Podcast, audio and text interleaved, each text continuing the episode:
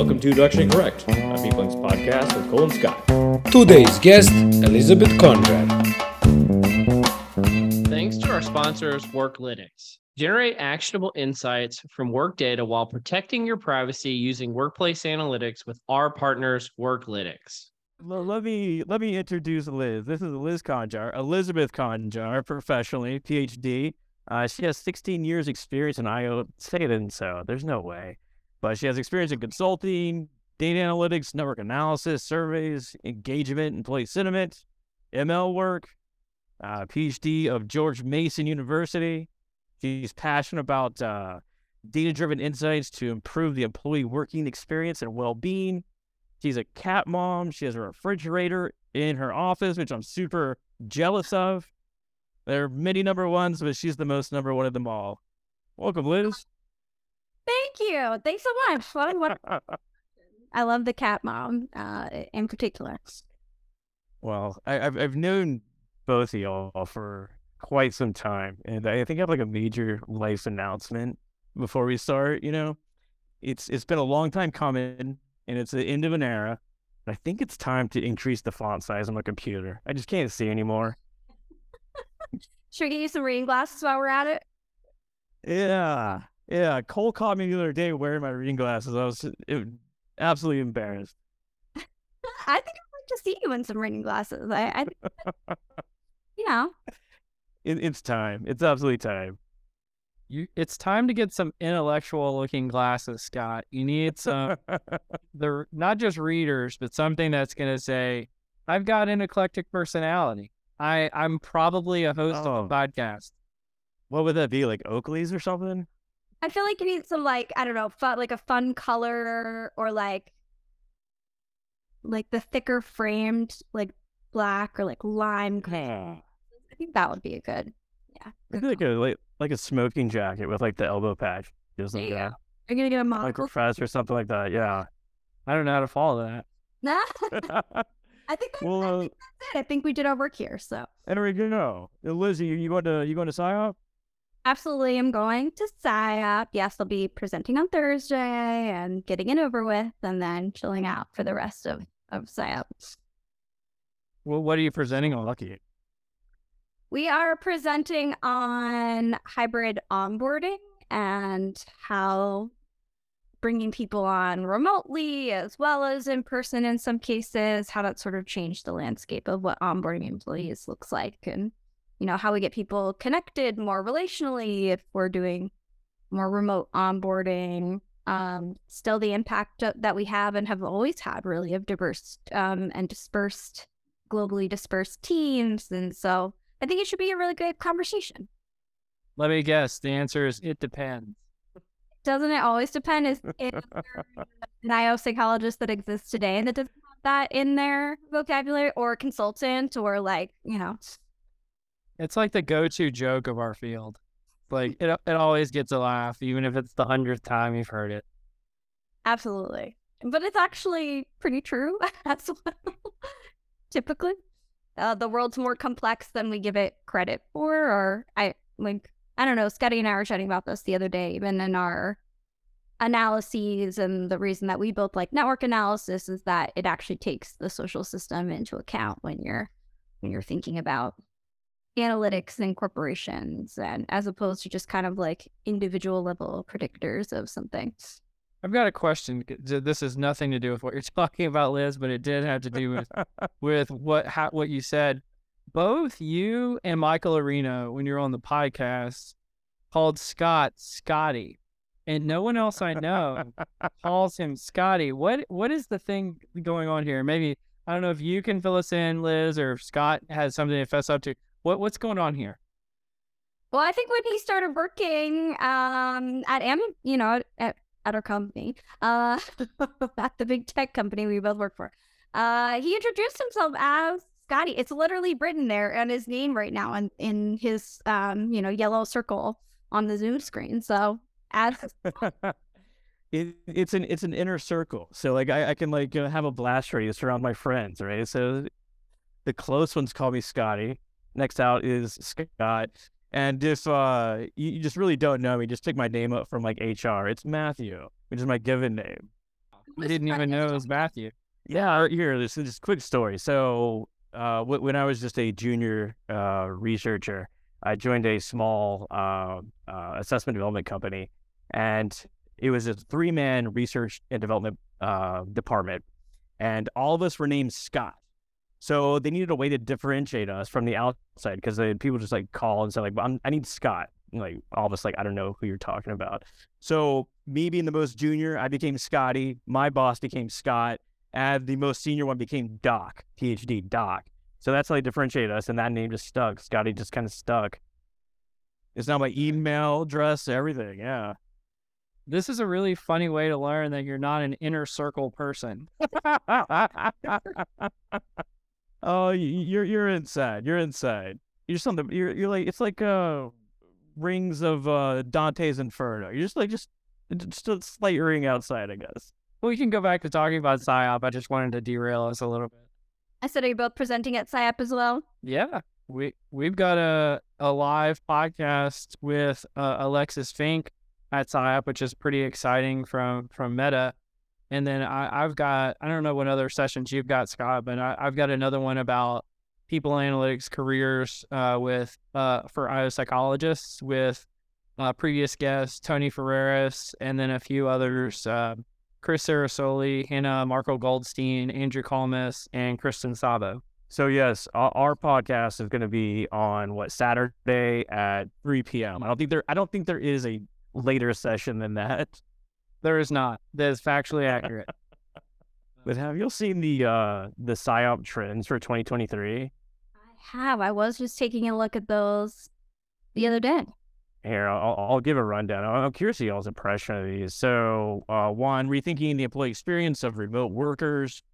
Two, best practices for managing a hybrid workforce. Three, managing the transition into a post-pandemic world, which sounds very similar.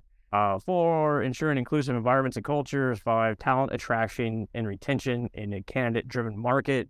Uh, reshaping work to address employees' mental health, revisiting people strategies in time of economic uncertainty uh, psychological safety in the workplace, leadership development and coaching, like uh, finally a real core sort of uh, IO topic, and finally uh, integrating work life and family. Yeah, I'm my riff on these, and this isn't, isn't just a comment about this year's. Is they're always a look back at the previous year, not really a look forward at the following year. Because I think a lot of these things were really hot in 2022, but not necessarily what's hot in 2023.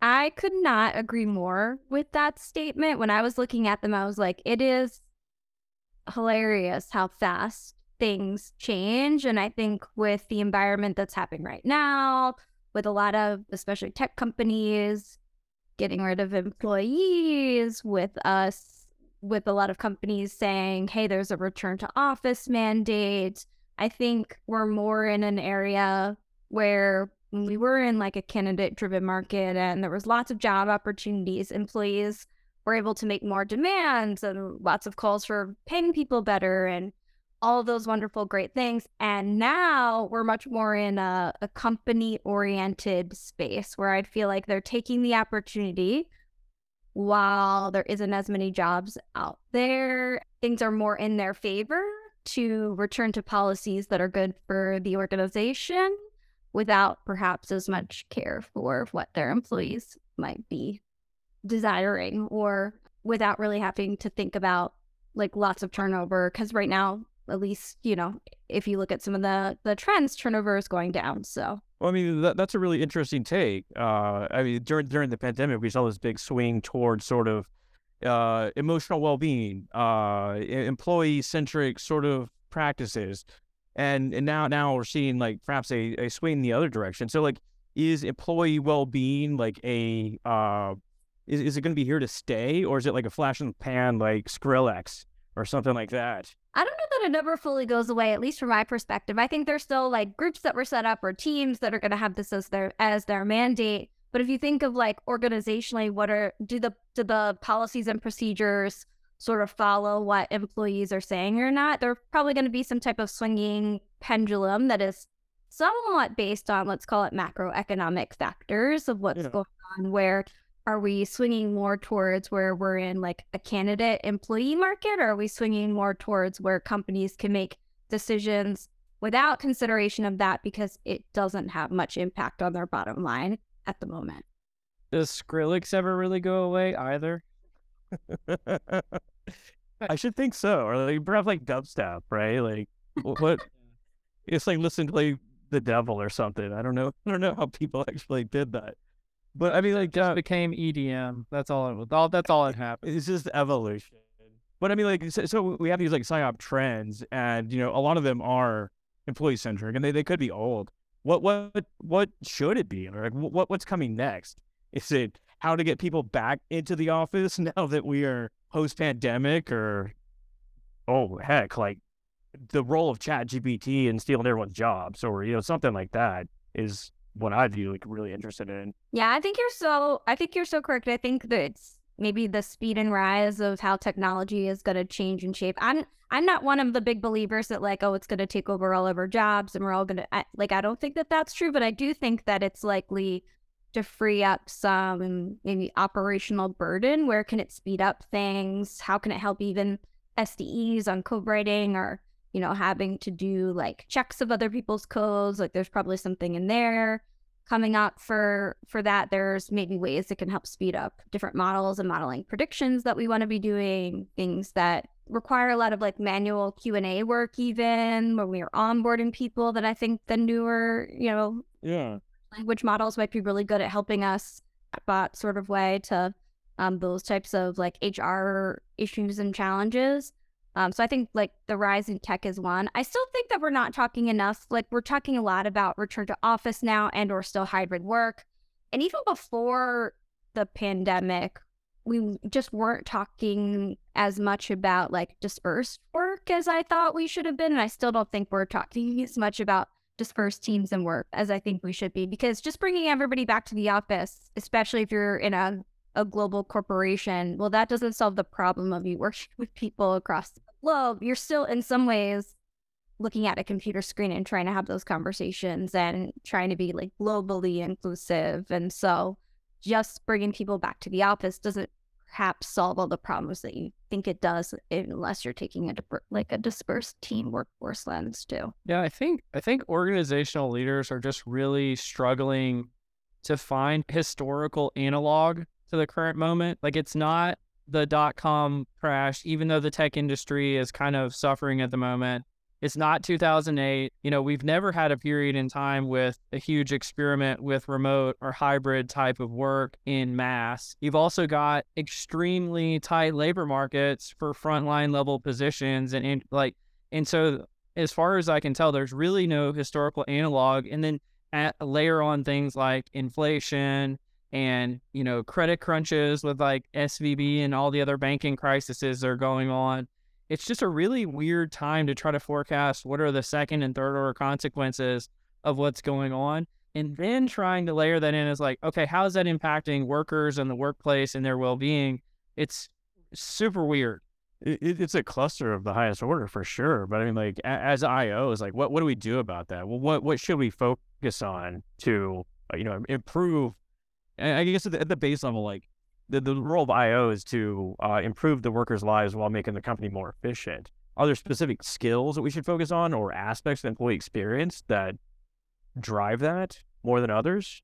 I mean, I'm still a big fan of maybe more pulse surveying in particular, trying to figure out like the top of mind concerns and then real time. I, I think the biggest failure, and Scotty, you and I have talked about this before, like the biggest failure of surveys is we usually collect and we analyze the data and we even give out the insights, but the next step to actually take action on the surveys is the the place where I think that we fail the most often. And sometimes it's because like well, who's responsible? Because we have lots of issues, and some of those issues require like maybe organizational policy change, but other issues require more hey, manager, we just need you to go have developmental conversations more often or, something that's more like manager team level focused. And so, how do you get the right information to the right people to ensure that those folks are taking action? But I think pulse surveys are one way. Like, I think it's, you should be keeping a tap on what your employees think is the most important and then telling them why you are addressing something or that you're not addressing it and why you're not addressing it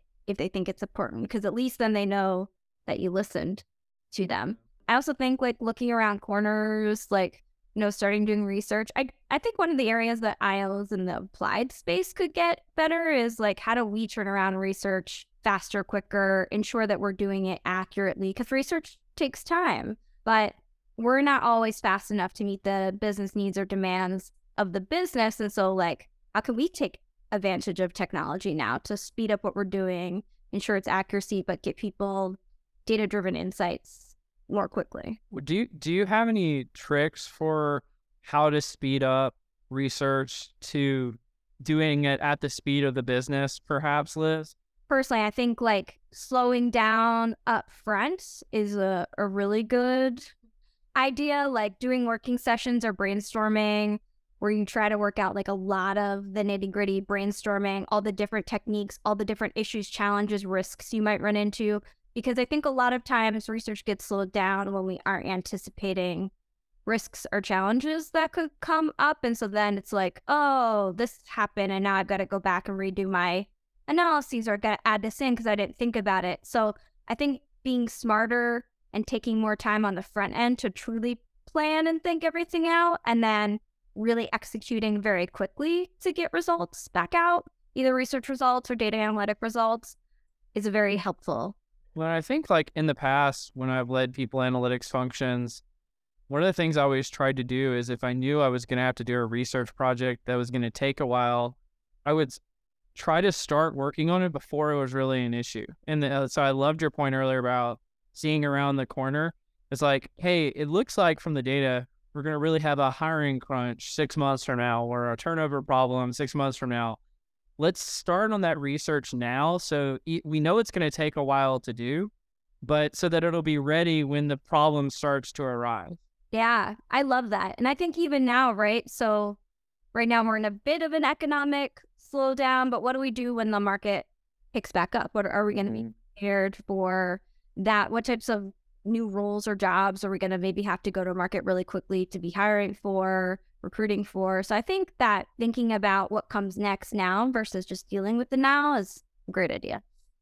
Well, how, how do you see around those corners though? I mean, like that's like the great like the oracle, right? Like you, you want to know what the sort of things are. If we all could put our money on the fastest horse, we would, right?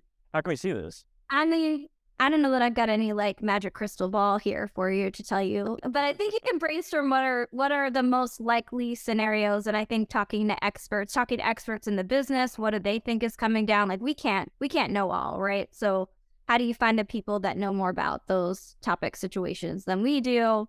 Uh, where do you know can we keep up to date on what's happening outside of the organization, what trends people are are moving towards? Like I think we could have predicted this economic slowdown was going to happen right. months ago, right? Like looking back, if we look at the data. So how do we look now at certain signals that are going on to, again, try to forecast the be- the the most likely outcomes at least, and then try to plan around those. I love this like Bayesian sort of prior thing that you're bringing up here as far as like, you know, talk to those folks who they know and then like predict from the past what you're going to see in the future. But like along the same lines of uh, getting back to like the idea of like well-being, what, what are some of the trends that we are seeing and uh, ways that employees can improve their life, whether they're remote or in the office or some sort of hybrid sort of scenario? I, I know you presented on this last year and probably some great insights that are still relevant. Yeah, last year we did a panel on more on like employee belongingness and um, what belongingness means and where did it sort of fit in and we had people have different takes that it, it's really a part of ID&E. I was just wondering how do you define belongingness and and then just to kind of tee up what you were saying with well-being. My take based on some of the data that I've done, some of the research that I've done at other companies and while I was a consultant is that belongingness is really bigger than inclusion. It's it's more of the umbrella factor. And so some of the things that we've seen predict belongingness are not just kind of like how inclusive do you feel on your team or you know do, do your values match the company but also like do my skills fit the the role that i'm in so do i belong because like my job is actually a good match for me right now? You know, do I have the right information to do my job even? So some of the like role clarity factors can predict predict belongingness. So uh, in addition to some of the inclusion factors, and then we've got some like culture fit, org value fit. Does the org care about the same things that that I care about do they value? If I'm really into climate change, are they doing the best that they can on climate change? So it's to me, it's almost like a um, a more umbrella terminology that goes beyond just feeling included as a person or on a team. I've got a follow up question just because I was having a conversation the other day with a pretty prominent D and I B researcher. If you, I don't know what the acronym is nowadays, and I, I asked him a question, uh, and we had a really good discussion. I'm curious what your perspective is. Is where does the responsibility and accountability lie for belongingness? Is it with the individual? Is it with the manager? Is it with the, the person's team or department? Is it the organization's responsibility? And because of those differences in accountability, how do you do organizational initiatives to increase belongingness? Because you're probably going to have a different kind of initiative depending on who's accountable that day. Yeah, absolutely. So I think, well, one, I think there's different layers. I mean, I guess you could make some arguments that maybe individuals are in some way accountable for their own belongingness. I, think that's probably like maybe the last place I would go. I think the most relevant is probably like team level, maybe up to like an org level if we're not getting like too big in organization. Once we get too big, then that's hard for people to grasp their, you know, their mind around that um, belonging to like a, a super large entity. But I think more at the team manager level, that's really where you can probably best cultivate a feeling of of belongingness, of role clarity, of growth and development, right? Of well-being. But there are absolutely then organizational systematic factors, right? So on the individual side, I can teach people about setting boundaries, being self-aware, some emotional regulation, all those nice individual things that will help us better manage our work, feel better about our well-being. But on the organizational side, we can start setting better policies of like making sure that people have enough time off or that they don't they have enough sick leave when they're really sick or that there's good workload management that is kind of like a cultural factor like we all value having um you know reprioritize workload. We're not working xyz number of hours. If the culture is all about like you should be here 80 hours a week well then you should expect that you're going to burn a lot of people out. So so i think there's probably different layers of accountability depending upon like what types of things you're talking about. So organizational systems, organizations are accountable for certain policies, procedures, equity. I think creating like truly what is the top down cultural factors. And then managers and teams are probably more responsible for some of those like personalized factors. How do we help you like in the moment reprioritize work? How do we help you in the moment if you're not feeling like your voice is being heard, how do we empower those types of things? So I think any of these could have like a systems level perspective, and then you've just really got to define the right actions at each level. And then think about, you know, does your org care enough to pursue them or not? I, I think that's true. These like layers of an onion. We, we we've seen some from other, uh, say, network analytics professionals that it's really about those five to ten people around you that really dictate your employee experience. So if you can get that right, so this like kind of meso level that you're referring to, while having this like big umbrella culture factor, I don't know what you describe it, uh, belongingness factor across the organization, that really helps uh, this like top down. While the individual is also responsible for you have to put yourself out there. You got to be open. You got to be willingness to do all this sort of stuff. So it's like bottoms up factor as well. But, but, Liz, you and I had a conversation like nine months ago, and I just think you're totally wrong. Like, Okay. you told me, you told me that turkey was the most terrible meat around, and I, I cannot disagree. I cannot disagree more. You absolutely can disagree. You can't disagree more. Yeah, It's an important distinction. It's very true. You cannot disagree disagree more. I like I like personally I like turkey. I think it should be smothered in gravy when you're eating it, but I do think it's absolutely delicious. So I'm not sure where this I uh, I was misinformed. yep of the turkey came from. This is a public walk back of some serious language. Scott was prepping me. He's like, Liz hates turkey. She thinks it's the worst. So I- I'm, I'm coming into this expecting to have a whole debate about the merits of or demerits of turkey versus other meats. Oh. And now you're like, oh, turkey's fine. And that totally puts a pin in it. It's, it's turkey the ultimate straw man. Liz that we work with and see if like the, the this myth arose from actually from her. Okay, so like my my, consternation has been uh, sorted definitely, but it, it sounds like you're like a Thanksgiving turkey sort of person, like a That's on a true. plate with gravy, this sort of deal. deal. Yeah, I I'm a very big fan of Thanksgiving. So, so my birthday happens around Thanksgiving, so I'm just a big fan of. Oh, you got this like halo effect. You know, there's pies, there's cake, there's delicious turkey and stuffing and gravy and mashed potatoes, and just makes me very happy. There's no gifts that get given except to me, and so pretty amazing holiday. Just you know, throwing that out there. Well, look, let's reframe the question then a little bit because this is actually how it came up, and I'd love to know your answer to this, Liz. What if you had to rank order? What are the best to worst meats to include in fajitas? I've never had a turkey fajita, so I don't know where that stacks up. But like, what's your favorite fajita go-to addition, and what's your least favorite fajita go-to addition? Chicken would be my top. Oh, so wrong. Chicken, and steak, steak, meat, beef. That would probably be next. And then, um, I mean, anything like like fish tacos, fish.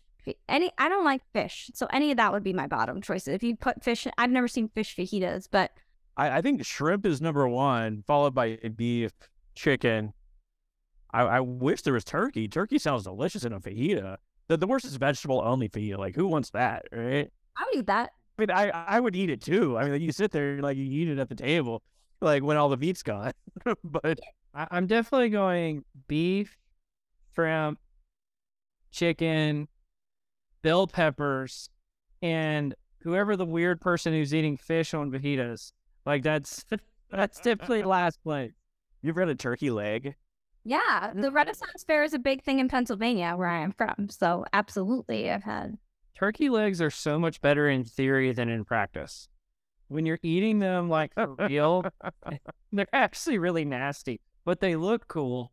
And it, it you do feel kind of like a caveman or something if you're eating it. You want to step into the nerdery? Let's do some nerdery. What you got for us today, Scott?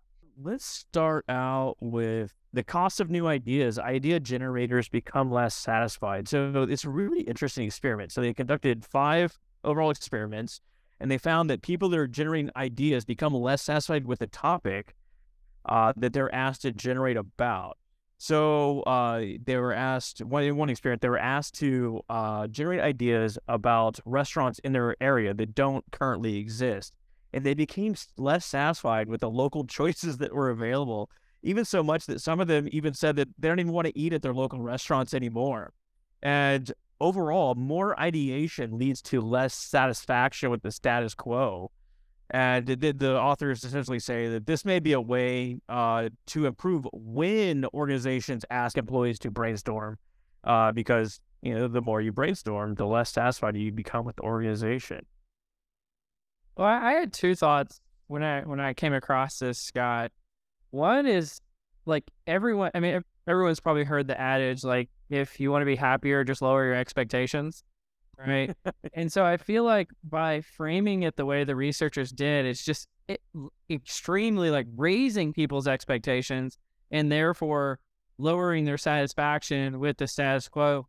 But the other thing, and, and this is from my research that I've done in the past using surveys, they framed one of the questions like, what could you do differently?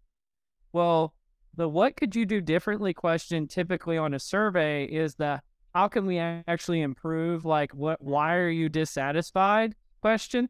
And so it is sort of framed from a dissatisfaction lens rather than a satisfaction lens. And we all know from like two factor theory, satisfaction dissatisfaction are actually distinct concepts from one another. So I think they may have kind of biased their result just based on how they framed the question.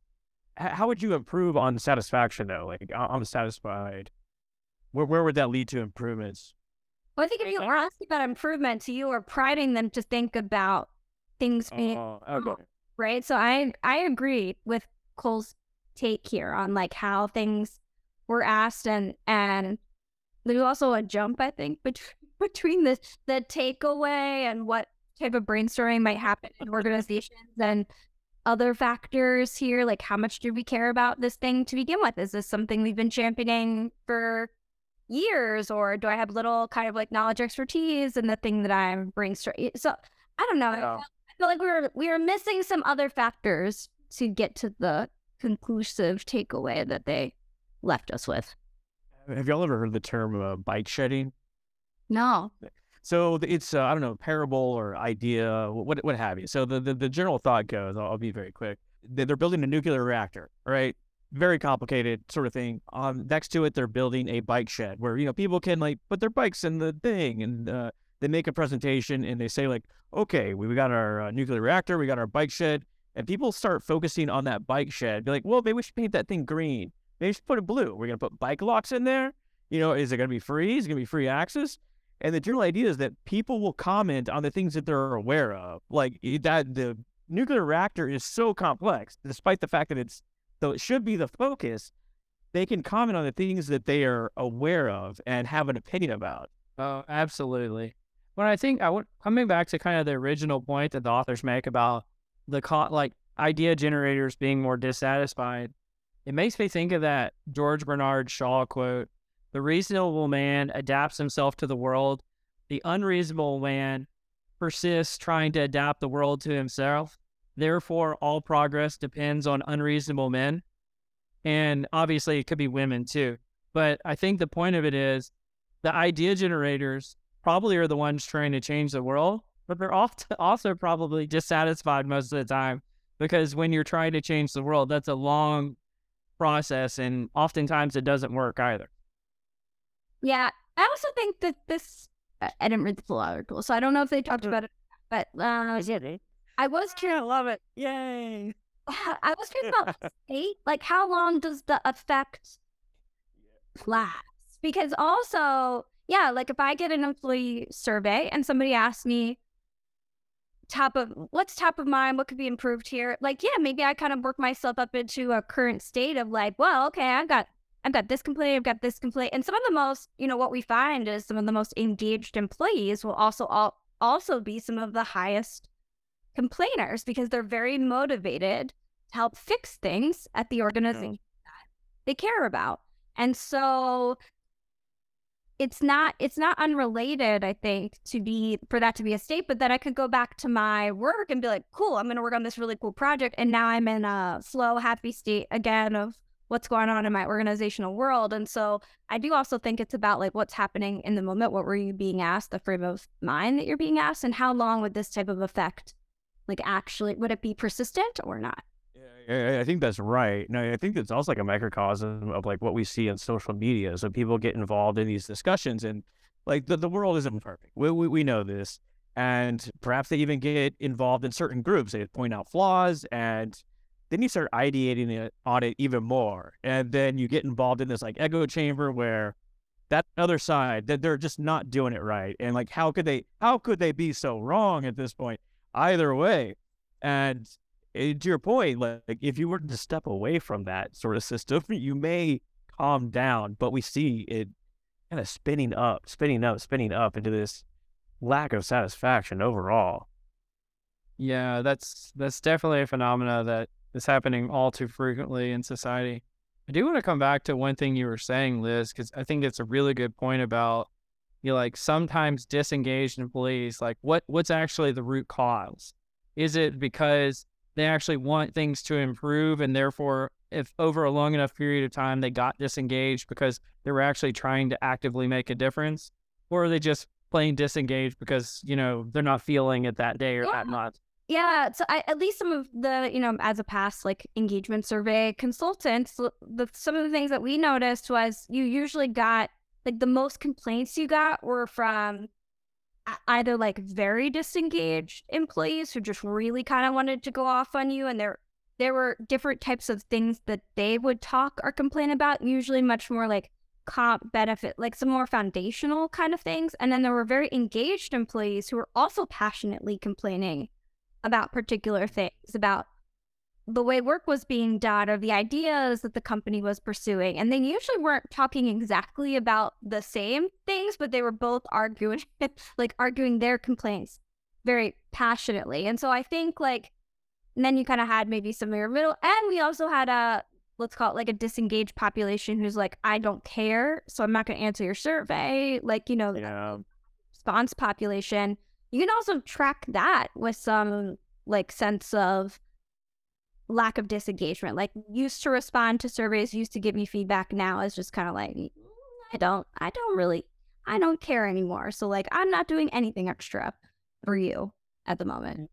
What do you think about this notion? This is something I've done a little research on in the past, but I, I think it's just a really interesting point, which is like the light switch moment where a highly engaged person, like it seems like from what you're saying, a highly engaged person is actually closer to an extremely disengaged person, depending on the context, than they are to just like a moderately, you know, engaged person almost. Is there like a light switch moment where if you don't you know, head off their complaints or fix their environment or fix some of the circumstances quickly enough, they automatically flip from being highly engaged to highly disengaged. I don't like. I think maybe some of the behavior can be the same. So that like some of the outcome in terms of like wanting to share things that bother them, and the highly engaged person wants to share more so to because they actually care about making improvements in the organization. And typically, a disengaged person wants to share because they kind of want to let you know how mad they are, how unfair something feels, or it's more of an inequity. So the behavior, while it can like I guess maybe surface level look the same, I wouldn't say it's coming from the same place or motivation. I actually think like not addressing complaints, I think it's better if you're telling people why you're not addressing complaints, but I think more likely why engaged people become disengaged usually has more to do kind of with stress and burnout or um, overbearing workloads. Like I'm really running fast, I'm like getting all this done, I'm super like engaged and not anticipating soon enough how how much this is wearing them out and then all of a sudden we're in like we're in depersonalization and, and we're not feeling good about the people that we're working with and then you know we're kind of taking a step back and everything is feeling really stressful. So i think that's more of maybe like something that might feel like kind of light switchy about oh i was really like i was killing it last week and all of a sudden this week it's like i can't stand to be on meetings i but actually it's because you were you were losing the kind of you know power to run quickly well before that and you didn't you didn't there wasn't a, an awareness there to kind of pump the brakes and and and build in brakes and do better boundaries and so now you've like exhausted your tanks That makes sense. Well, I just think um, in terms of those folks who are doing this type of research out there, and, and I think this is just building on what you were saying earlier, Liz, is one of the most interesting populations if you've got time over time data or longitudinal data is who are the highly engaged people that move to being extremely disengaged and like what's your ratio? Uh, Yeah. and is that changing over time? That can be a really key indicator on organizational health or, or departmental health or things like that if you kind of create a heat map in the organization. And the, the idea of a taxonomy of engagement is also really appealing because like you do have this like sort of light switch moment of individuals that perhaps their manager yelled at them, you know, or like a coworker upset them in some way, or you could have this like slow sort of burnout factor that uh, Liz was asking about uh, earlier and mentioned about earlier. It's also many organizations only conduct these engagement surveys at one point in time, right? So you get once a year engagement data, and it's very state based in this way. So how accurate is it? No, that's absolutely true. I mean, if you, you know, if you could be collecting that data quarterly or at least even bi yearly, you'd be able to sort of track the differences because you're probably getting both effects, right? You're getting people who were engaged have now fallen into like a disengagement category, and you're probably getting some people who were disengaged who have somehow figured to pick themselves Uh. back up and, and tracking both of those and seeing in some ways if there were ways to follow up on like what happened there? What was going on? What were the strategies used? What were the particular drivers in your organization? Because not every organization obviously is working the same way and so the drivers of what is causing are maybe like the typical or most likely drivers of what is causing disengagement aren't going to be the same. So it's good to do that research mm-hmm. organization as opposed to just like you know guess based on what gallup is showing at their you know their current their current biggest engagement trend surveys maybe this is a good point to move on to our next article called The Death of a technical skill, which I think is very relevant to something Scott was talking about earlier with ChatGPT and all of the generative AI that's coming into the world. We're seeing lots and lots of people make prognostications that it's going to take all of our jobs. Oh, we're all, it's that everything's ending. And what the, these authors did, obviously, this was before the advent of ChatGPT, but they looked at previous times in history when a skill became obsolete. And what they did is they were saying, what happened to people who had that skill? And did they lose their jobs? Did their income go down? What what actually happened? And what they found, they took one particular case study, which was the decline of the use of Flash, like Adobe Flash. Um, so again, this might not translate to every other finding out there, but in this case, what they found is once the adoption of Flash by like key tech platforms diminished, people who had that skill but had additional skills just really focused their development into those additional skills. And therefore, very few of them actually lost their jobs and very few of them had their wages decrease because they just mm-hmm. reapplied themselves to the area where their focus could continue to make, you know, profitable things. In this, in that case, in the article, I think it was like Linux and Python and a few other types of skills. I can't remember all of them, but I think this is really relevant to what's going on at the moment. Is like, are we all going to lose our jobs? It's probably not. I mean, maybe some people will, but it's likely going to be the aspects of the job, some of which are going to decrease in nature because of what's going on with automation and AI can do it better than a human being. But that's only going to increase the need for other aspects of the job that, you know, an AI might not be best applied for. Uh, what what are your all thoughts on this? I fully, yeah, I fully agree with you on that.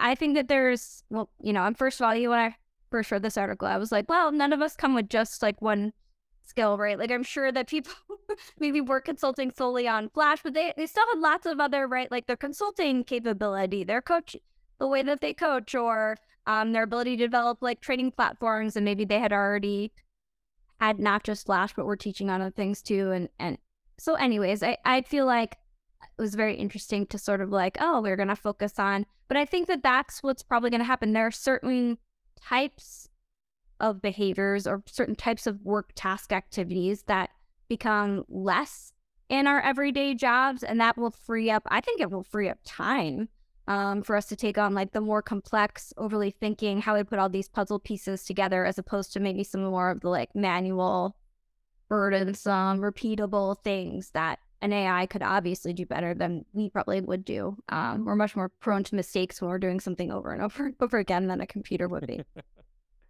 Friend of the pod, Jackson Roatch had like a really interesting uh, post on LinkedIn about this. Essentially, like, are we going to be taken over by you know the robot overlords? Uh, and I, I think that this discussion may sound like really silly 12 months from now, looking back, because none of us really know. But uh, overall, I think this like really highlights the role or the the skill, ability, whatever you call it, of adaptability. It's become increasingly valuable moving forward. We see it coming up and up again and again that you know the world's moving faster and faster, and you can't put all your eggs into one basket the way you could several years ago. Like I, I used to only know how to type. That was a skill, you know. Now you need to be able to do all sorts of different tasks to be relevant and uh, even just function society. Can I take the other side of my own argument that I made for a second? I think there's a rightful fear also in this moment. And I think that's why you've seen like yeah, this absolutely. letter that's getting a bunch of publicity signed by Elon Musk and a bunch of other famous people saying, you know, GPT 4, we need to pause right after that because if we automatically launch GPT 5 in six months, we're all you know screwed or something. I don't know exactly what it says, but yeah. my point is the death of technical a technical skill is only implying that one skill is going away all at once. What if there are multiple skills, or what if there's a majority of a person's skills that are being automated all at once? And what if organizations are not feeling so magnanimous that they want people to have more free time?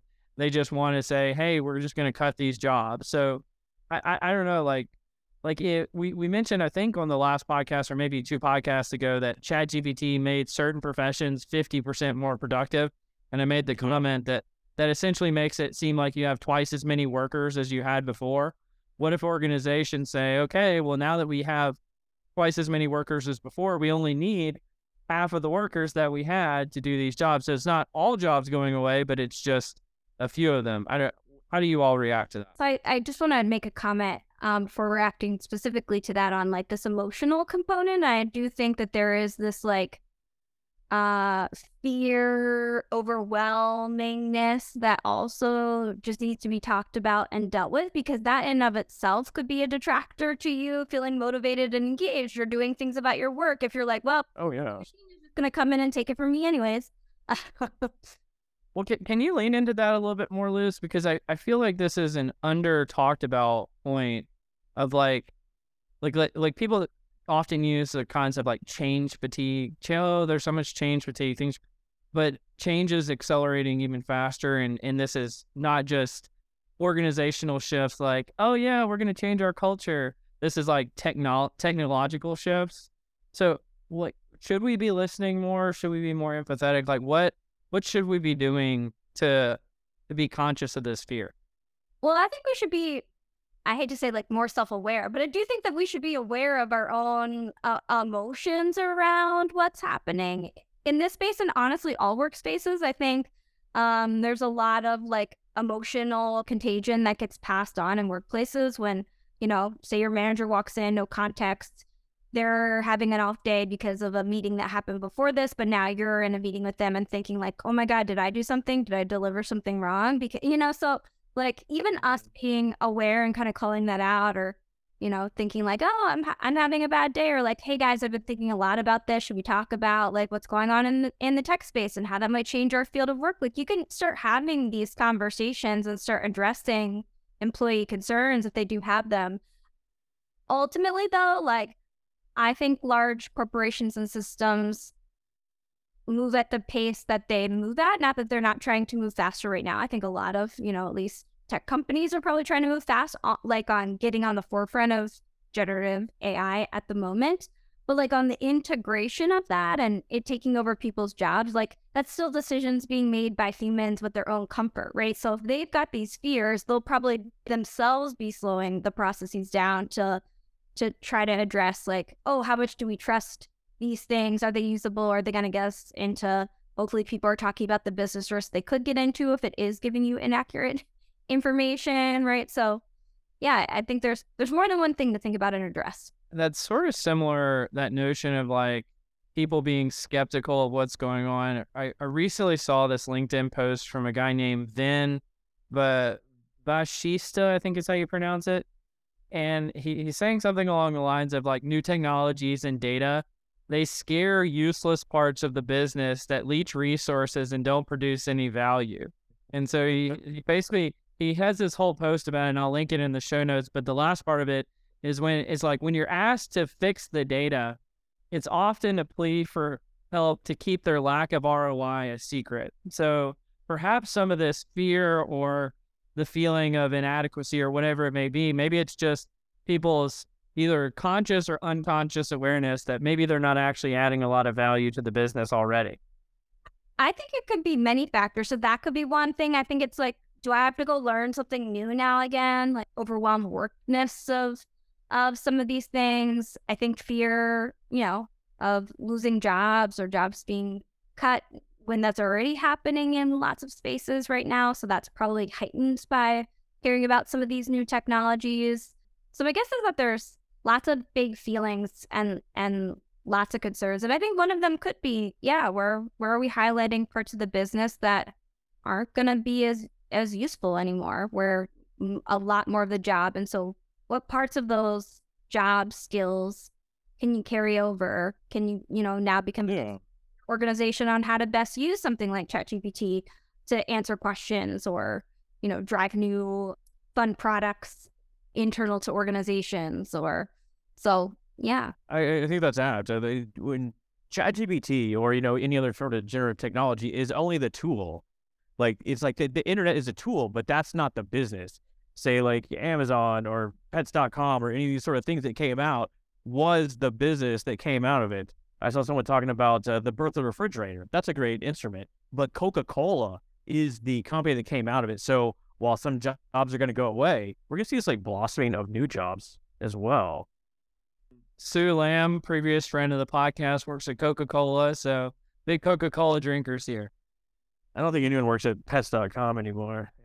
Great. Antiquated reference. We're going to switch gears here slightly, uh, well, quite a bit. Uh, I don't know how the hell they got this through IRB, but the study finds that people avoid high levels of cognitive ability to the point where they would rather take pain. So they, they put these people into a laboratory setting. They give them either a uh, working memory sort of puzzle or it's like this like heat sensor or you know heat gun, something thing that they put on their forearm. And people reliab- reliably chose to take the pain over exercising their cognitive judgment. Uh, wild, wild sort of study. And I've I've kind of seen this in the past where some people have just don't have an appetite to read or think a lot of times. I actually think this is directly related. You said we're gonna like wildly switch, but I was like, oh well, thinking about some of these technologies, like this might be where some of the fear is coming from, right? Like the overwhelm of like, oh, I better go think and learn and do something on our new, Oh, interesting. like on our new tech. So I was like, oh, I actually thought that these, you know, these were related to each other. So people people would rather use an electric shock than learn how to use Chat GPT. I think that might And, like the, the study does does get kind of like confusing the, the way they talk about it later on. They like you have this like main effect, but uh, the higher level of pain, you do choose to override it with your cognitive. You'd rather choose the uh, cognitively taxing task. I, I I don't know how applicable this is to an organization. per- Perhaps like Liz and I've talked in the past about just throwing money at things, and that that could be like the equivalent of pain in your personal life, right? So I'd rather just throw money at tasks rather than like think about it. I think I'm on my taxes right now, like pay a CPA to Yeah. If, I, if it's something I don't enjoy doing, I would love, like, that's my way I solve problems too. I just throw money at the the problem if I can. Um, you know, versus like thinking or having to do something very unenjoy- un- unenjoyable. I was with this one too. I was also thinking about okay, what's the context and what is it that we're asking people? Yeah. Do they care or do they not care? You know, because in some ways too, we also know that that you know if we put people on very boring jobs, they're not likely to stay and do those jobs for a long period of time. So at some level, we like cognitive, low cognitive challenge. We don't like too much, but we also don't like too little. It's the like Goldilocks of work engagement. Well, I love this too because it like that point about do people care, right? Like ta- tasks that someone cares about that could be mundane, like leveling up in a video game. It's like the most mundane thing ever, but people care about it, so they'll be engaged at it for hours and hours and hours. Where if it's mundane but people don't care about it, like school or learning statistics, um, you know, people are, are I guess are rightfully a little abrasive towards it. So I think I think you really hit on something there, Liz. Yeah, I, could just say that I really like learning statistics. One of those like weird weirdos in the class. it's it's uh, uh it's person specific. So you got motivation, high motivation. I Uh, Yeah, though. There's a person aspect to this, and the, whatever the topic is that you're asking somebody to take on. Like, are we asking regular everyday people about quantum physics? Well, maybe I don't want to think about that either. Here for me to take 20 seconds of like a shock. you get the impression like it's like a, a kid who got gets in trouble and like the parents give them the choice like uh you can either like sit in timeout for you know a week or like you can get your whooping right now and just be done with it. Like i'd rather just be done with it. I'll take the pain. That's definitely uh when Ch- Scott was growing up type of problem. i don't know do kids get spanked anymore? I don't know. Think the so. new thing? Yeah. No, But I do. I think there is something to the like what what seems quicker and easier versus like what generally seems more tasking. And if it is more tasking, either cognitively or physically, you're probably only gonna no engage in it if it's motivating to you, right? Like if it's something you like or you know feel called for. So I always want to be like I, I think I'm always um challenging on like what's the mediating factors here? What's the things that they didn't talk about or control for? you know. all of us know like very complex things based on our background. The study was just that we wouldn't do that without other in- intermediate factors. There's no perfect research study out Sure. there. There's always we we could always control it for one more thing. You know, we could always could have lumped in one more independent variable. I just I feel the name the urge that we like need to rename the podcast with Cole and Scotty, not Cole and Scott. Um, so I feel more included, or I feel like belongingness in the podcast. I hope your well-being was not affected. In fact, Oh yeah, absolutely. Liz, you've been amazing, and it has been really good to meet you. Uh, before I give you the final word, any any parting thoughts, Scott, Scotty, Scotty? Liz, uh, it's always a pleasure talking to you. How, how can folks get in con- contact with you if they want to reach out? Yeah, I'm on LinkedIn at Elizabeth Conjar, uh, C O N J R. If they want to say hi and and connect with me, and if you're coming to SIOP, I'll have the purple hair, so come say hi to me.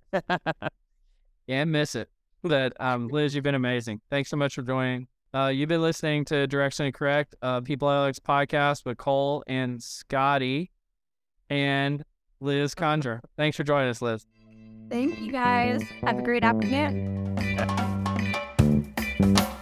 As always, all opinions are our own and do not reflect those of any other organization. You've been listening to Directionally Correct, a People Analytics podcast with Cole and Scott.